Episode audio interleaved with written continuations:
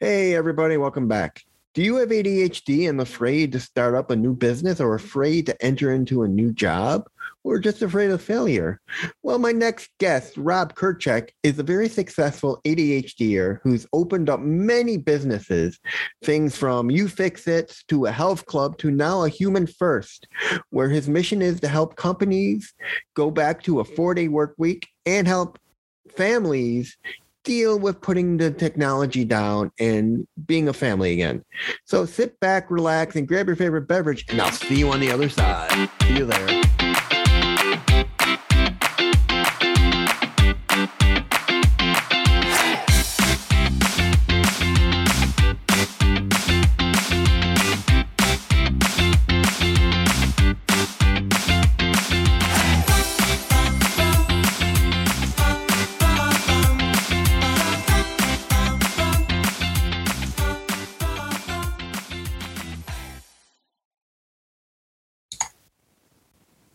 Hello and welcome back to another episode of Inside the Asperger Studios. Today I'm joined with Rob Krecak. Welcome to the show, Rob. Yeah, thank you so much, Reed. Really appreciate the opportunity and really grateful to be here today. So why don't you tell me a little bit about yourself and we'll get when we'll go on with the questions. Yeah, absolutely. Um, so I grew up in a small town of 2500 in uh, in Wisconsin, Milwaukee, Wisconsin, and um, yeah, I have two really caring um, really caring parents and a sister who's two years younger than me who has a a, uh, a one year old and then my wife and I just my wife Nikki and I got married last October. And uh, we're actually expecting a kid as well this January our first kid. So we are uh, a little bit I'm a little bit scared you know a little bit nervous but also very excited. And um, yeah and I'm I'm I'm really I, I, also you know one thing that's probably helpful for the listeners to understand is uh, I do have ADHD and I also believe, and I've never been diagnosed with, but I believe I have sensory processing disorder and I have had that since I was a kid as well. And so I think that, uh, you know, that maybe that resonates with the listeners. And I, I definitely can understand um, some of what you're going through as a somebody who might have uh, autism or ADHD. So, do you remember the first business you started? Oh yeah, totally. It was an Anytime Fitness Health Club. I um, opened that business in, or I signed the paperwork in October of 2010, and then I opened the the uh, the gym on January 21st of 2011. I'll never forget that first day. And I had pre-signed up 95 members with my this, my uh, club manager at the time as well. We both signed up 95 people. And the first person that came to the door for my first business ever, his name was Jeremy Rocker. And he came to the front door and he's like, Hey, you know, I know you guys are open today. I want to get my key. And we gave him his key and he got in a workout. And that was like the first time that it, it was a real, you know, it was like a real business that I had uh, started and that I, you know, was was actually generating revenue. It's really cool. Now, what would you say would be the hardest thing of having ADHD and running a business? Well, I should also probably clarify. So, I, I, guess I'm a serial entrepreneur, and I ended up owning three Anytime Fitness Health Clubs, four uBreakiFix cell phone repair stores, a tech startup, and then my current consultancy, Humans First. And so that's nine companies in about the same number of years. And so, what I want to show people is that even though you have ADHD, it is absolutely and it, it possible to be a successful entrepreneur. And in fact, I would almost argue you are or could become more successful than the average person because you have ADHD, because you have it. And so, what ADHD does for me as an entrepreneur is it forces me to take action and do things that I wouldn't otherwise do. Um, and now I, I do admit that it's very challenging to to learn how to operate a company and become organized. And so um, it's interesting you asked this question because my newest consultancy, Humans First, the mission for my company is to help humanity understand how technology impacts mental health, relationships, and productivity at work. And the reason that I want to help people with that is I was seeing that as an entrepreneur, I was doing all these things and I felt like I was really busy. But at the end of the day, I couldn't write a list down of many of the things that I accomplished because I didn't actually accomplish a lot. I was getting super distracted all the time with my ADHD. And so what I've learned is how I can use technology in ways that serves me well and kind of act as like digital guidelines or digital bumpers to help me be more focused instead of distract me or take away from my focus. Mm-hmm. Now, what advice would you give to someone who wants to start out their own company, but either has ADHD or ASD or sensory processing disorder? Yeah, um, I think um, I think starting a business has to be a good balance between research and action. And so if you think of it as a continuum, right? Like I could sit here on one end of the continuum is research, where I could literally research something for 10 years and try to find the perfect business idea. Or I could also research something zero and just take action and start tomorrow, right? The ideal business is probably somewhere in the middle where you've researched something and eh, for some amount of time let's say it's maybe six months to a year and then you start to take action and bring that idea to life and do a like a series of small experiments. And then depending on how successful those experiments are, you uh, you know um, reiterate or or or iterate, I should say, and uh, do a different experiment and try to make it more successful. My problem is that sometimes I wait too long and research things and take too long to find the perfect idea when I just need to do more stuff and take more action in the near term. All right. Now, out of all your companies you've started up, do you have one that you you would say was more enjoyable than the others? Uh, I mean, that's kind of like saying, you know, which of your kids is your favorite, you know? Uh, and I, again, yeah. I don't have kids yet, but, but here's, here's the way I would look at it. I, I am so excited about my current company, Humans First. I actually sold all my other businesses so that I could focus on humans first. And the reason is there are 4.2 billion people connected to the internet today. I know that if every one of those people knew what I know about how technology impacts mental health, relationships, and productivity at work, the entire world would be a completely different place. There would be so much more joy and happiness and connection between people, and we would just live a better life. And that's why I'm really motivated to share this information with people. All right. What was the one thing that drives you to go after your dreams? You know, I don't want to li- be on my deathbed and have any regrets. I don't want to wonder what if, you know, I don't want to be in my deathbed and wonder, well, what if I had opened up that anytime fitness or what if I had traveled around the world or what if I had tried to get my CFA charter holder? What if I had approached that woman that ended up being my wife? You know, like I don't want to have to wonder about any of those things on my deathbed. And so, you know um, what research shows it's interesting is research shows that people in general humans in general regret far more things in life that they didn't do instead of the things that they did. And so i don't want to leave anything on the table when i'm on my deathbed. I want to experience everything life has to offer and have no regrets at the end.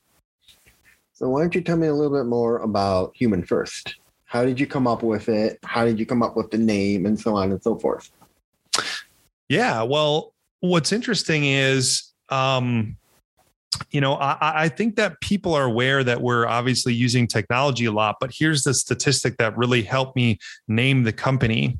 And this is a statistic that was from before COVID. So you can't say, oh, like it was the impact of COVID that led to this. This that's not true. So in America, the average person spends 12 hours and 21 minutes a day in front of screens and media. Put it another way, we spend three quarters of our waking lives seven days a week in front of screens and media. But the thing is that the thing that brings the most joy and happiness and meaning and purpose in life is connecting with the hearts and souls of other people. And so, you know, we we're spending three quarters of our lives in front of something that is not natural. Screens aren't in nature. They don't exist in nature. They're man-made. And so I the name of my company Humans First is a reminder to people that we are here to connect with other people and be with them and share moments with them and and use technology maybe a little bit less in our lives. So would you say that technology is kind of disconnecting us from our lives?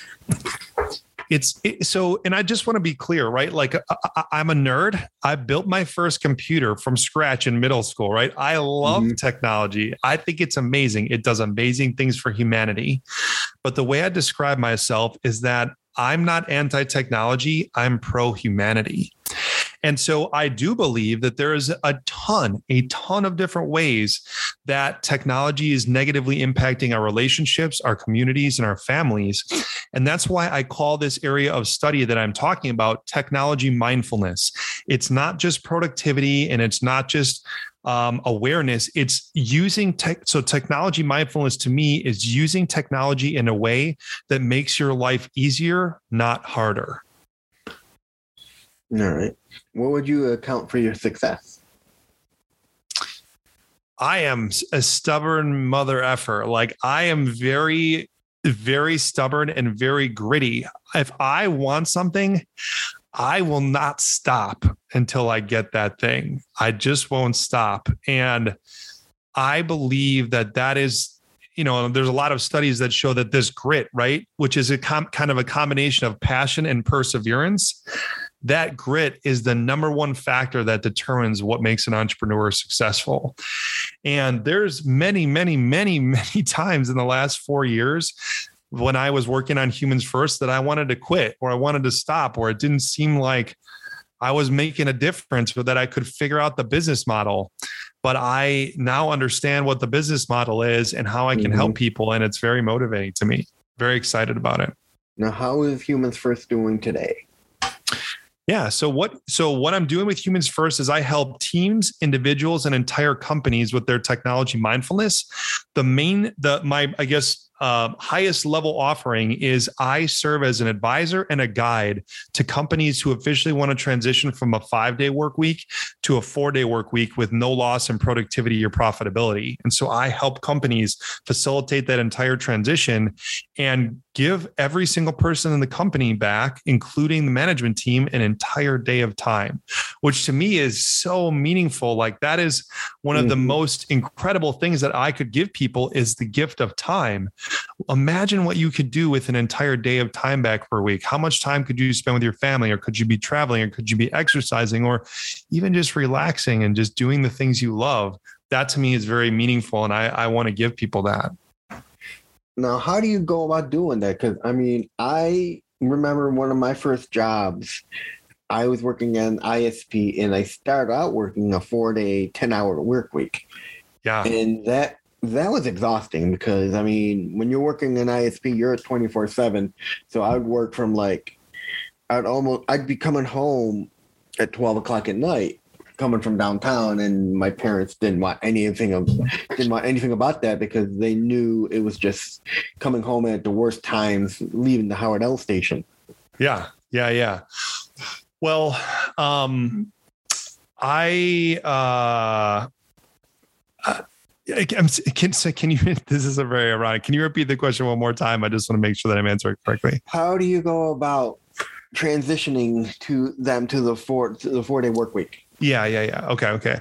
Um, so I mean, the, the answer is somewhat complicated, right? I mean, I could tell you in a couple of sentences, but basically, um, here's what's happening to today's world in, with white collar workers. The average white collar worker sends and receives 126 emails per day, and so if you're if you think to yourself, okay, well, there that's about if you take two minutes on average per email, that's not a lot of time. Then on average, the average white collar worker is spending four hours per day on email just on email alone. Then let's say they spend about two hours in meetings, right? That's pretty normal. Some mm-hmm. people even spend more. Then you only have two hours left in an eight hour day after your meetings and email to actually like do the work that you're supposed to be doing, like do your job, which is, I mean, who can do their job in two hours? Like no one, right? Or not many people. That's very challenging. And so, all of my the, the entire system that I have for humans first and transitioning a company to a four day week is to eliminate a lot of the BS low value stuff that people do, eliminate distractions and help them focus on what matters most. And you know, you'd so think about it. If I can even just cut down your email volume in half, I'm not saying eliminate email. I'm just saying I cut your email in half. That saves you over a day per week right there of time. Mm-hmm. Yeah, because uh, yeah, because in a given day, an average person is dealing with at least what hundred emails to two hundred emails a day, and it's either answering, deleting, and it's. So I'm guessing you what you practically tell them to do is listen. You don't have to answer all your emails in one day. You can put half away, put half away for the next day and answer them. Yeah, and, and, that's certainly one way to accomplish it. But the other thing is, is it's really thinking critically about communicating and how you can communicate differently and more effectively. Because what I see happening is a lot of people today are using email for things that should be a conversation, right? Like, mm-hmm. for instance, they trade 10 emails back and forth about something, but they could have just had a 60 second conversation and accomplished the same amount of, you know, they uh, came to the same conclusion. But when you add up all the time that both people spent trading 10 emails back and forth, it's 15 or 20 minutes when it could have just been a 60 second conversation. So, like, if you do that a handful of times per week, you're saving hours and hours of time right there. So basically, if you you probably tell them if you have anything simple to tell another employee, don't email it. Just pick up your phone and call them and say, "Hey, answer this question." And so that, that yeah, yeah, that's a great suggestion, Reed, and that is one of the types of um, types of suggestions that I would make. Absolutely. All right. Uh, where do you um, get your inspiration from? Mm. It's a really good question. Um, you know, I would say uh, my inspirations from my parents and my wife my wife uh, you know really helps me inspires me to be more empathetic and to understand other people's viewpoint more. My parents have really inspired me to work hard and care a lot about other people and they've served such a good role model for me that i'm really grateful for them and how much support that they've given me throughout my life. All right. Now on an, any given day how do you deal with your adhd while you're working? Because i know you like I mean, the best quote that I've heard about ADHD is we're like have a Ferrari engine with bicycle brakes from Dr. Yes. Ned Hallowell. It's yes. we're constantly on the move. Our mind is constantly going. Yes. How do you deal with the constant thoughts that pop into your head at any given time? I I absolutely love that quote too. I tell that to people very often. You have a Ferrari of a mind, and I just need to help you learn how to apply the brakes. I love it. Um, so I I I mean that is the answer to that question is literally everything that I show people with humans first. But the main thing is there's ways that you can use technology to help you focus instead of making you not focus. So here's a couple examples um, one of the things that I have found super helpful is for me to block off time in my calendar to focus, right? And so every day from 8 a.m. to 11 a.m., repeating infinitely, I have a block of time in my calendar that says GSD, which stands for Get Shit Done.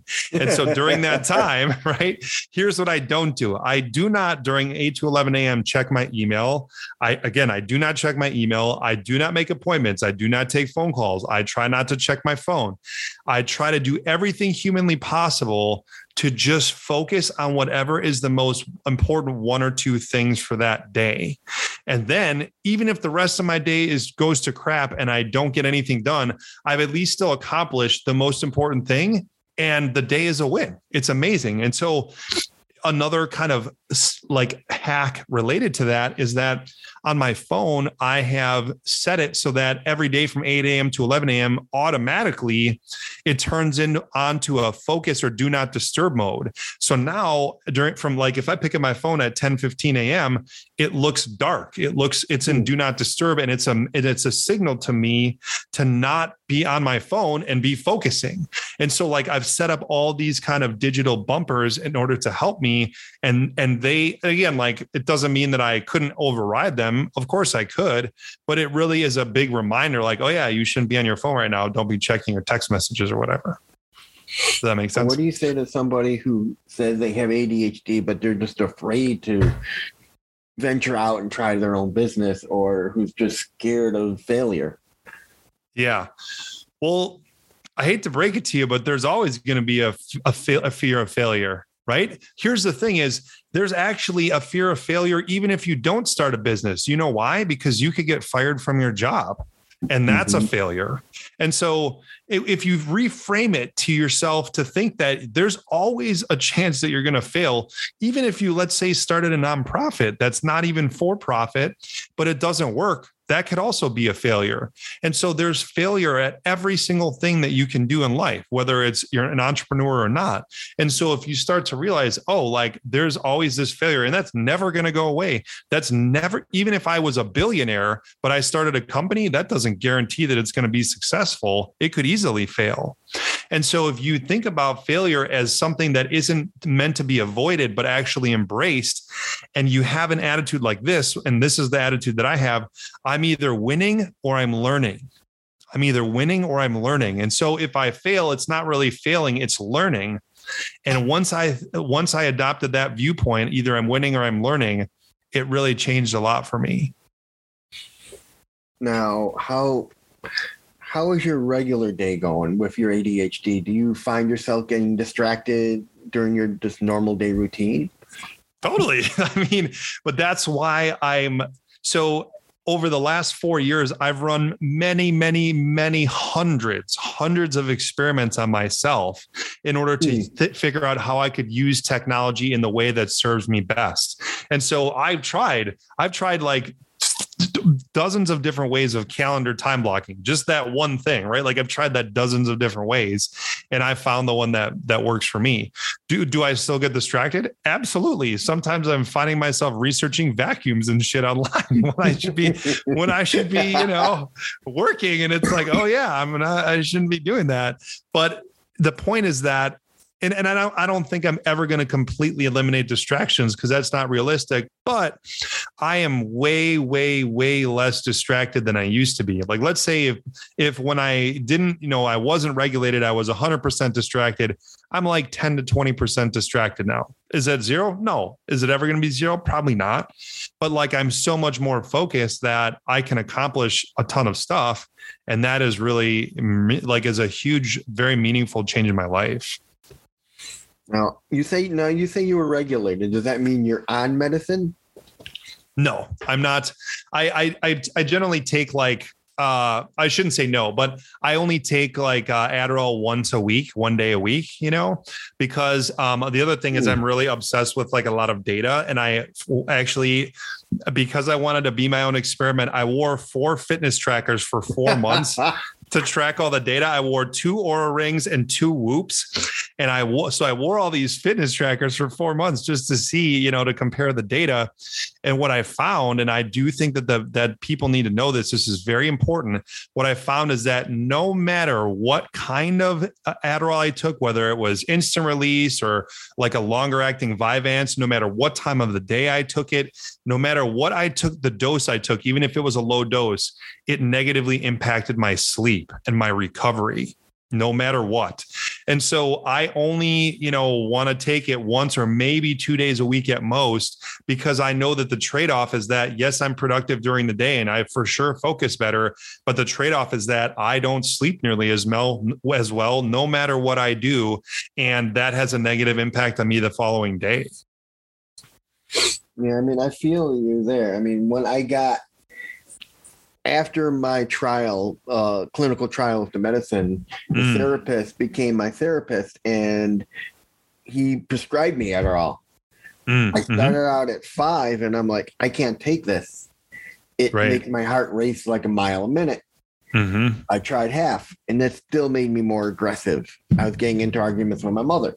So I yeah. went dial. He's like, okay, let's dial it down even more. I'm like, can you really do that? He's like, yeah, you can go down to a quarter and a hmm. quarter mm. is what I'm on every day. And then do notice that it does impact my sleep, but with the mixture of CBD after the cool down, it kind of helps mellow my mind out. Okay. Okay. Yeah. And that's, I, I, appreciate you for sharing that, Reed. And I, there has been points in my life where I experimented with THC or CBD to get to bed. And I, for me personally, it just didn't, I didn't like how I felt necessarily on those all the time. But I, I know a lot of people who take those at night to like calm their mind. And I think it can totally be beneficial. Um, that's interesting that you found that that works for you. And I think that's great. I just I just think the average person with ADHD who's taking Adderall has no idea that this that that medicine is absolutely negatively impacting your sleep whether you realize it or not. It absolutely is. And if you're taking it even you know if you're taking it for 5 days a week i guarantee you it's impacting your sleep which therefore impacts everything else in your life because you you know sleep is like you need it for everything literally everything. Now have you learned anything from each business you've started uh, what haven't I learned? I mean, I've learned, I made so many mistakes. I, you know, I, um, I, I don't know. I, I've really learned a ton. I, I, guess I could, if you could be more specific with the question, I'm happy to share. But I also, um, you know, I've phone screened over 2,000 employees for interviews and hired hundreds of people. And, you know, I uh, own the businesses across three different states. And so I'm happy to share anything you'd like about those experiences what kind what have you experienced i mean with opening your own business was it nice being your own boss did you find it more hectic because of your adhd because you get distracted so often you know i think that a lot of people think that adhd is something that's negative and i actually um, I don't agree on the on the whole. Given if I had the choice to not have ADHD at all or have what I have, I would have it. I would keep it. And the reason is, I think that yes, it makes me more distracted at times. But the other thing that people don't realize is that I think ADHD actually helps me really focus on the things that I really like. It makes me so hyper focused on those things. Like, for instance, when I buy a business or open a business and I need it to succeed, I am so dialed in to making that freaking business succeed that I think that's one of the reasons why I've been successful. Well, I mean, and that's a good thing you brought that up. I mean, one of the factors of ADHD and ASD is they both the one thing they show share in common is the uh-huh. hyper focus. Yes. Hyper focus, the creativity. Those are the two big things they share in common. That's why people don't know if they have ADHD or if they have ASD because those two things are huge in both of them. If you have a hyper focus, you fixate on it and yep. you just talk about it and talk about it and spill all that information because it's something you love. Mm-hmm. Mm-hmm. Absolutely. I, mean, I yeah. see that in you, Rob. I mean, talking about your businesses and human first. I see that passion in you. Well, thank you. I really appreciate that, Reed. And you know, I, I, it's funny because you know, I do have a lot of entrepreneurial ideas, which again, like that, that could be a good thing or it could be a bad thing. But with humans first, my wife and I met over three years ago, and she said, Rob, you know, since I've met you, you've had tons of business ideas, like a lot of people with ADHD. But she said the thing that you always come back to is humans first. You always are talking about this. This never leaves your mind. And I said, I agree with you. And that's to me how I know that this is my you know, this is my calling. Like I didn't choose this, it chose me. And then that's why I'm really excited to work with people on it. Now, how many clients do you have of this day with Humans First? Yeah. So, um, it, you know, that's, I'll just say that that's uh, depends on how you define a client, but I do work with people regularly, both on an individual level and teams, and then entire companies. And um, you know, I'm happy to just chat with people in general about this topic. And uh, it's funny because you know some people are very open minded to it, and others are not, and that's totally okay. But I think that almost every person on Earth could benefit from uh, increasing their technology mindfulness, or or just having a little bit more awareness of how technology is impacting their life because they're using it for three quarters of their waking life. You know, it's, it's so it's so ingrained in every single thing that we do. I mean, people. Yeah, I hear you on that because people don't realize every the minute they turn on their phones, they're stuck to it almost what a quarter of their a quarter of the day. Mm-hmm. I mean, mm-hmm. I can go outside right now, walk down the street, and I'll find someone looking at their phone, walking, walking their dog, looking at their phone, and I'm thinking, would you pay more attention to your dog than your phone? Yeah, right. It's I agree with you. I mean, it's like I don't remember if you remember a couple years, several years back, there was that woman who fell into the water, yes. into the into the yeah the water in the, in the in the um hotel. I think of the hotel or a mall because she wasn't looking where she was going. Was looking at her phone and she paid and she tried to sue and they said you were at fault because you weren't paying attention to where you were looking.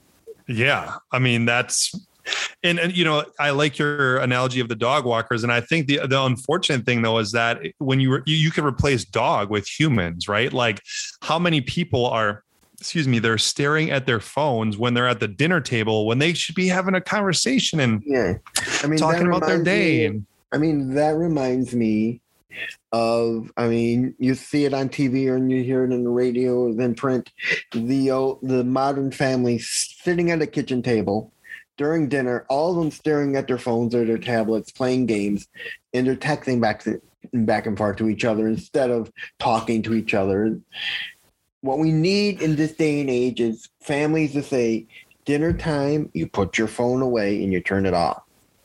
Yeah. you talk about your day. Well, you know what's interesting, Reed, and I actually do work with families as well. And one of the things that I think most families haven't done is they haven't uh, established a family mission or values statement.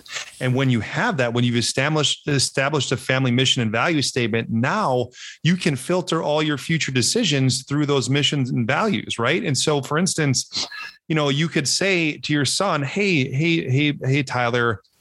You know, I see that you're on your phone on at the dinner table. Well, one of our family values is that we support and care for each other. And I'm trying to talk to you right now about something that I need support with, and you're on your phone. I'm not feeling supported. Would you mind changing what you're doing right now so that we could uphold our family value of being supportive to each other?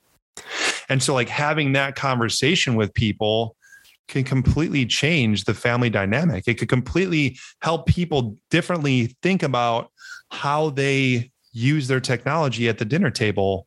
Uh, and it just requires them to make a family vis- mission and value statement.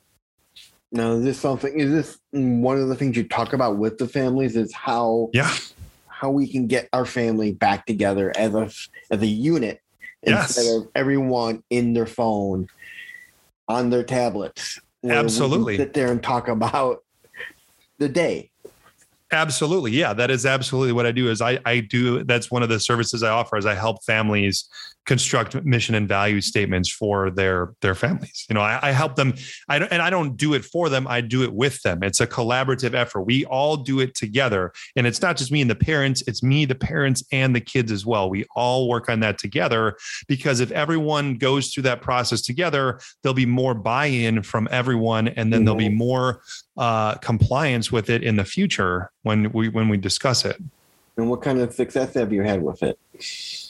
Well, I think it's something that has been super successful, and again, it's it's really not something that's very difficult. It just takes a little bit of time and and and effort, but you know that's something that I could help a family with in several hours. Right? It's not like it takes like a day. You take two to three hours. Right? Meet with them in person and go through that process with them.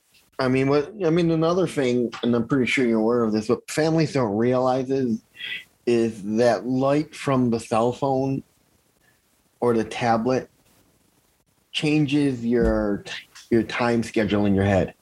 Yes, the circadian rhythm. The circadian yep. rhythm. That's the word I was looking for. The circadian rhythm because it sees that light as daylight.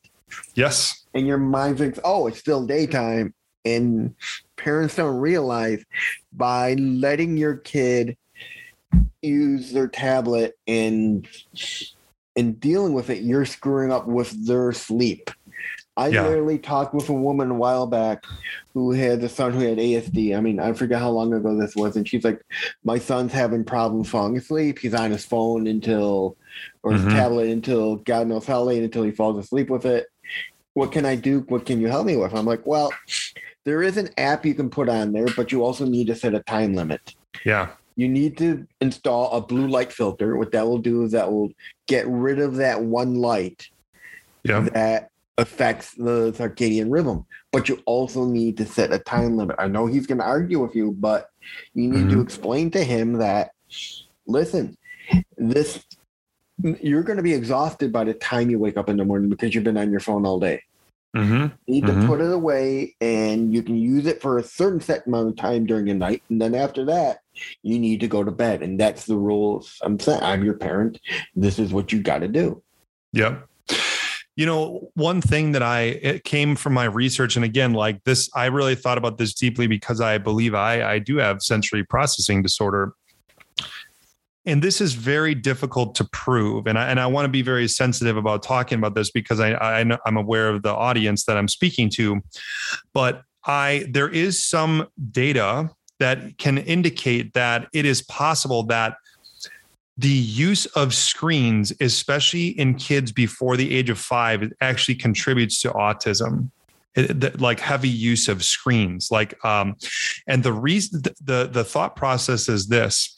So when you are born, or when anybody is born, right, you have three times the amount of brain connections than when you're an adult. And as you get older, those brain connections get pruned away so that your brain uses less energy because your brain is very energy intensive.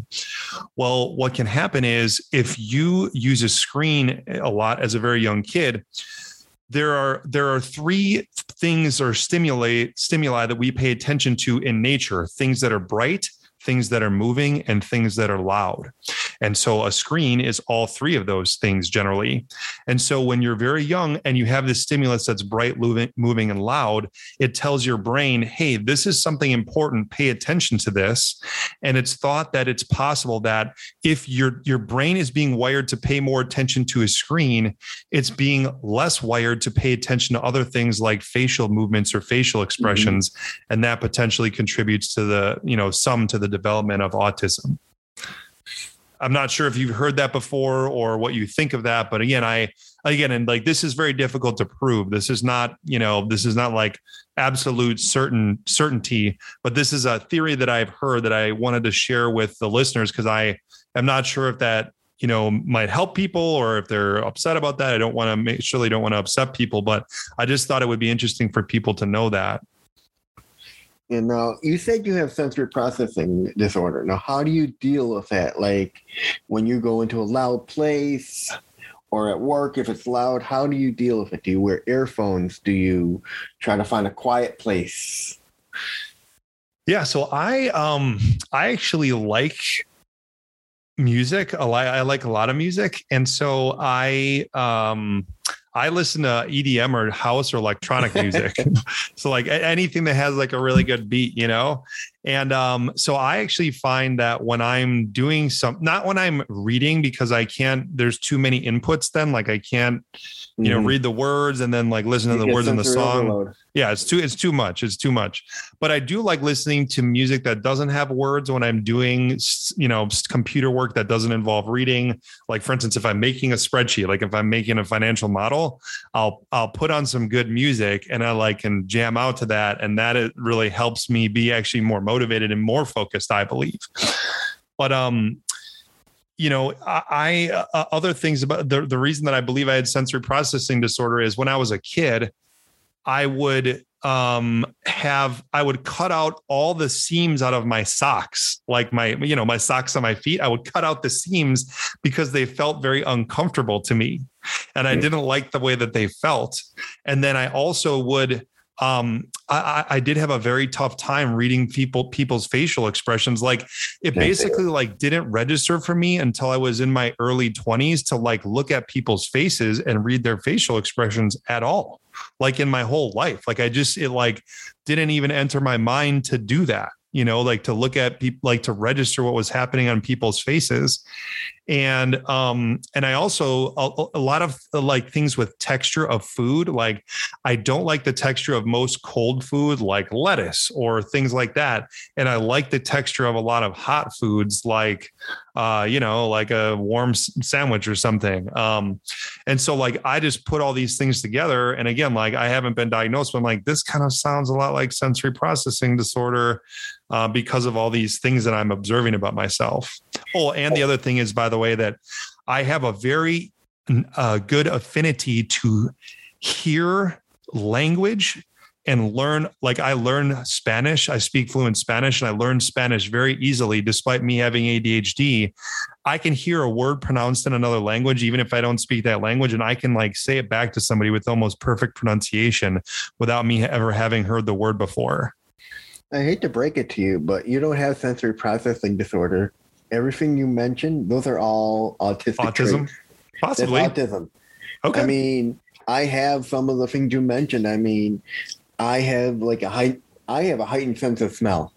Mm, Certain interesting. smells really trigger me, like cigarette smoke. Oh my Mm. god, the smell of pot. Mm-hmm. So strong. Oh my god, I gag like really Mhm. bad. I have exceptional sense of hearing.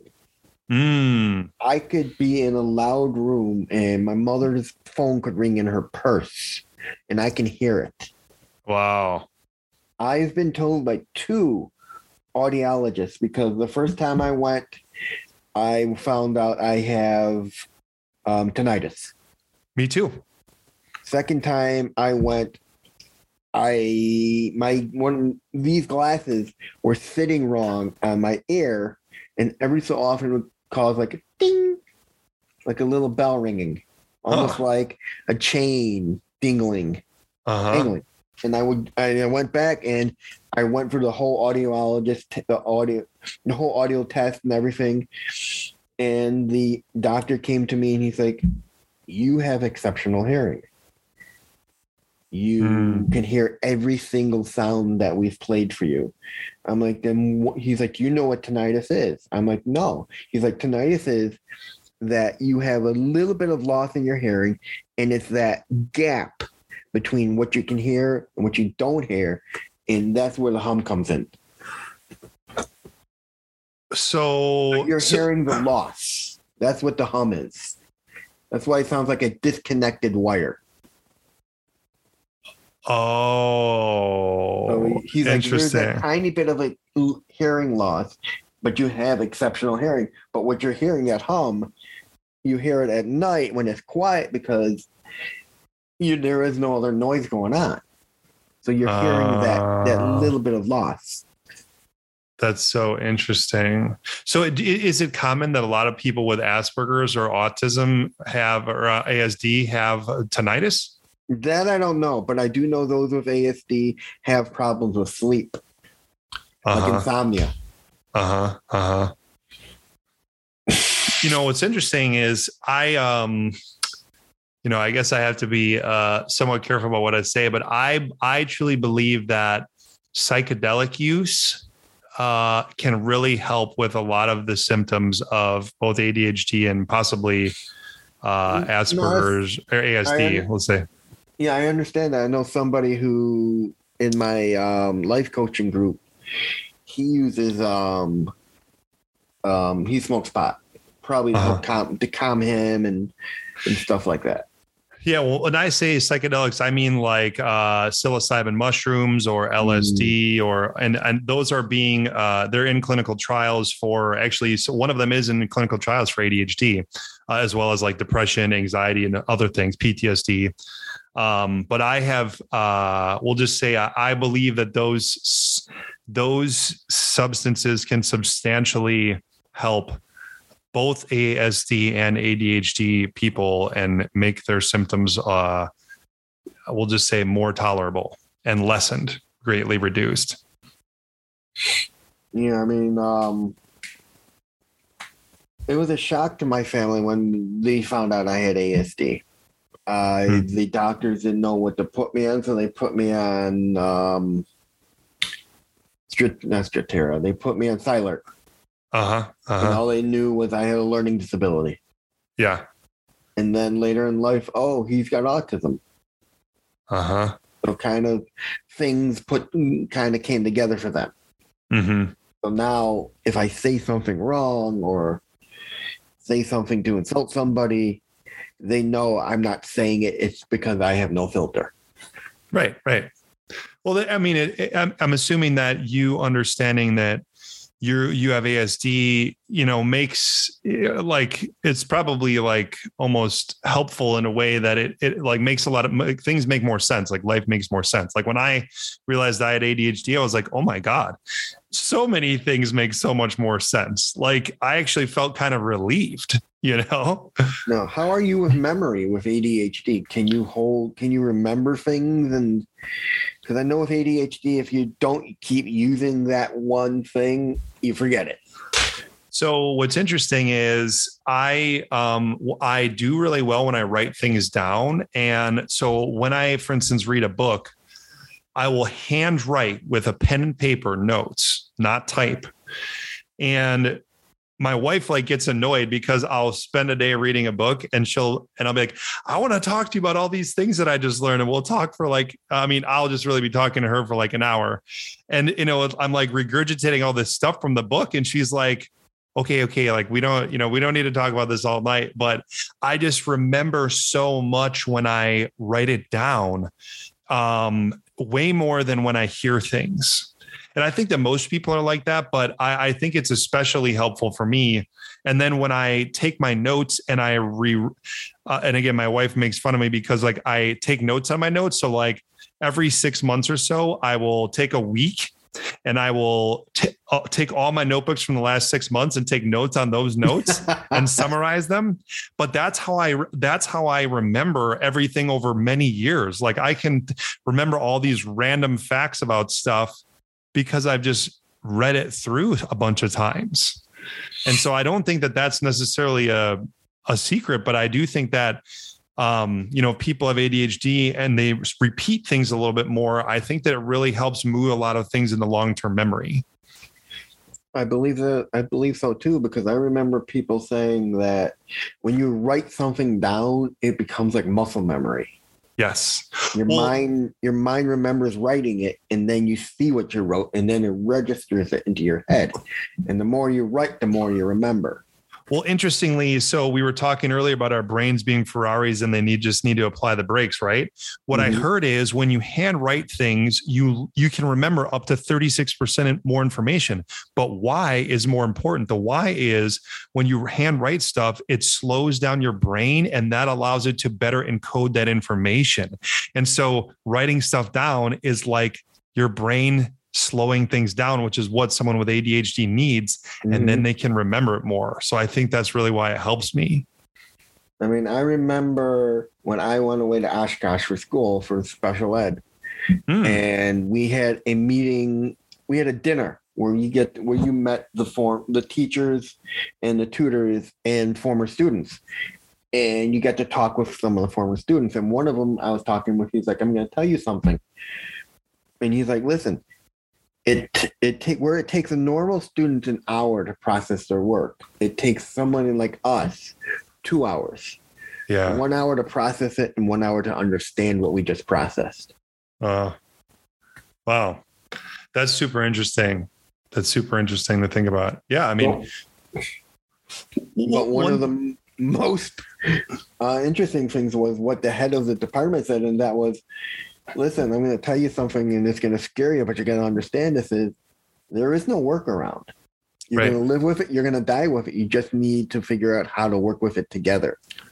Well, and that's why I was saying earlier, if I had the choice to not have ADHD or have it, I would take that because I do think that, you know, when I, and again, like I love analyzing things, like that was my job for five years as being a stock analyst. I analyze medical device and pharmaceutical companies. And so, like, if if you if if someone just takes enough time to stop and think and analyze like how could i best use this in my life? And then you do that you you you experiment and you do that your life is so much better. It's incredible. And i just think a lot of people are scared to experiment you know but like what's going to happen? The worst that's probably going to happen is you're right back to where you started and you're at the same place. But if you experiment and it goes well i mean your whole life has changed and it's so much better. And i just think that that's amazing I mean, I got a friend who's got severe ADHD, and I feel for him because he can't get on ADHD medicine because mm. he's got POTS. Oh yeah. Mm-hmm. And the doctors yeah. say we can't give you anything any stimulus or even anti-stimulus because it'll still affect your heart. So Yeah. he can't focus for a long period of time. So no, he can't hold jobs, and he doesn't know. He's uh, he's all worried and stuff. And then I keep saying, listen, you got to find something you love and turn that into your job. And that's as Yeah. simple as that. hmm If you can't find work, make work that and become your own boss. Yeah. I think that's a great that's great advice, Reed. I'm I'm and I I do think it's, you know, uh, life is just a series of events where you're trying to find out what you were really put on this earth for. You know, and and and and then you'll be happiest when you true when when you truly find out what it is. And and some people never find out, right? But but some people find out right away. I feel like with humans first, I found out what I'm here put on this earth to do. Anyways, Rob, where can people find more about humans first? Yeah, yeah, absolutely. Well, um, you could certainly check out my work at humansfirst.us. And then one other thing that I just wanted to offer the listeners Reed is a free 30 minute consultation with me, a free 30 minute call where we chat about your technology mindfulness. I can maybe give you a few pointers and we can talk a little bit about how I could help you. So all you need to do to redeem that free half an hour consultation with me is just email me. My email address is rob, R O B, at humansfirst.us and just mention this podcast. And then I'm happy to set up a half an hour call with you. All right. Well, thank you so much, Rob, for coming on the show. And it's been a blast talking to you. Yeah. Thank you, Reed. I'm super grateful for the opportunity and I uh, hope you have a great rest of your week. You too.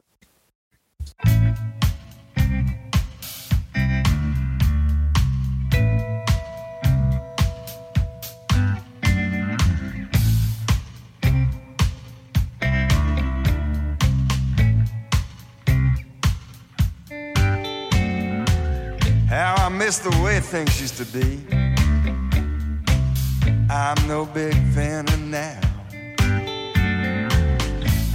I must have some sweeter memories somewhere in the cloud.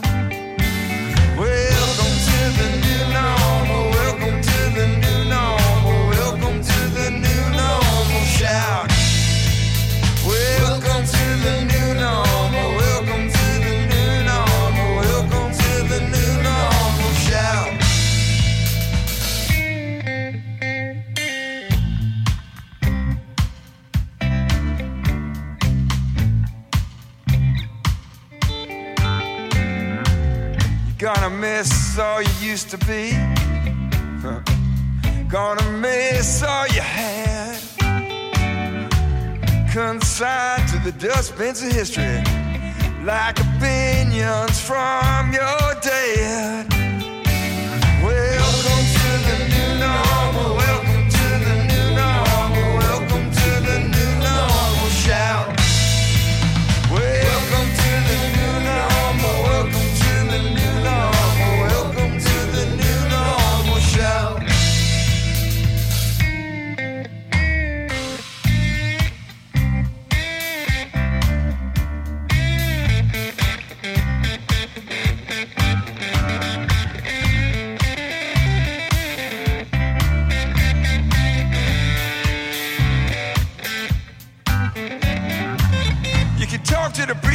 Talk to the freaks, you can talk to just about anybody you happen to meet.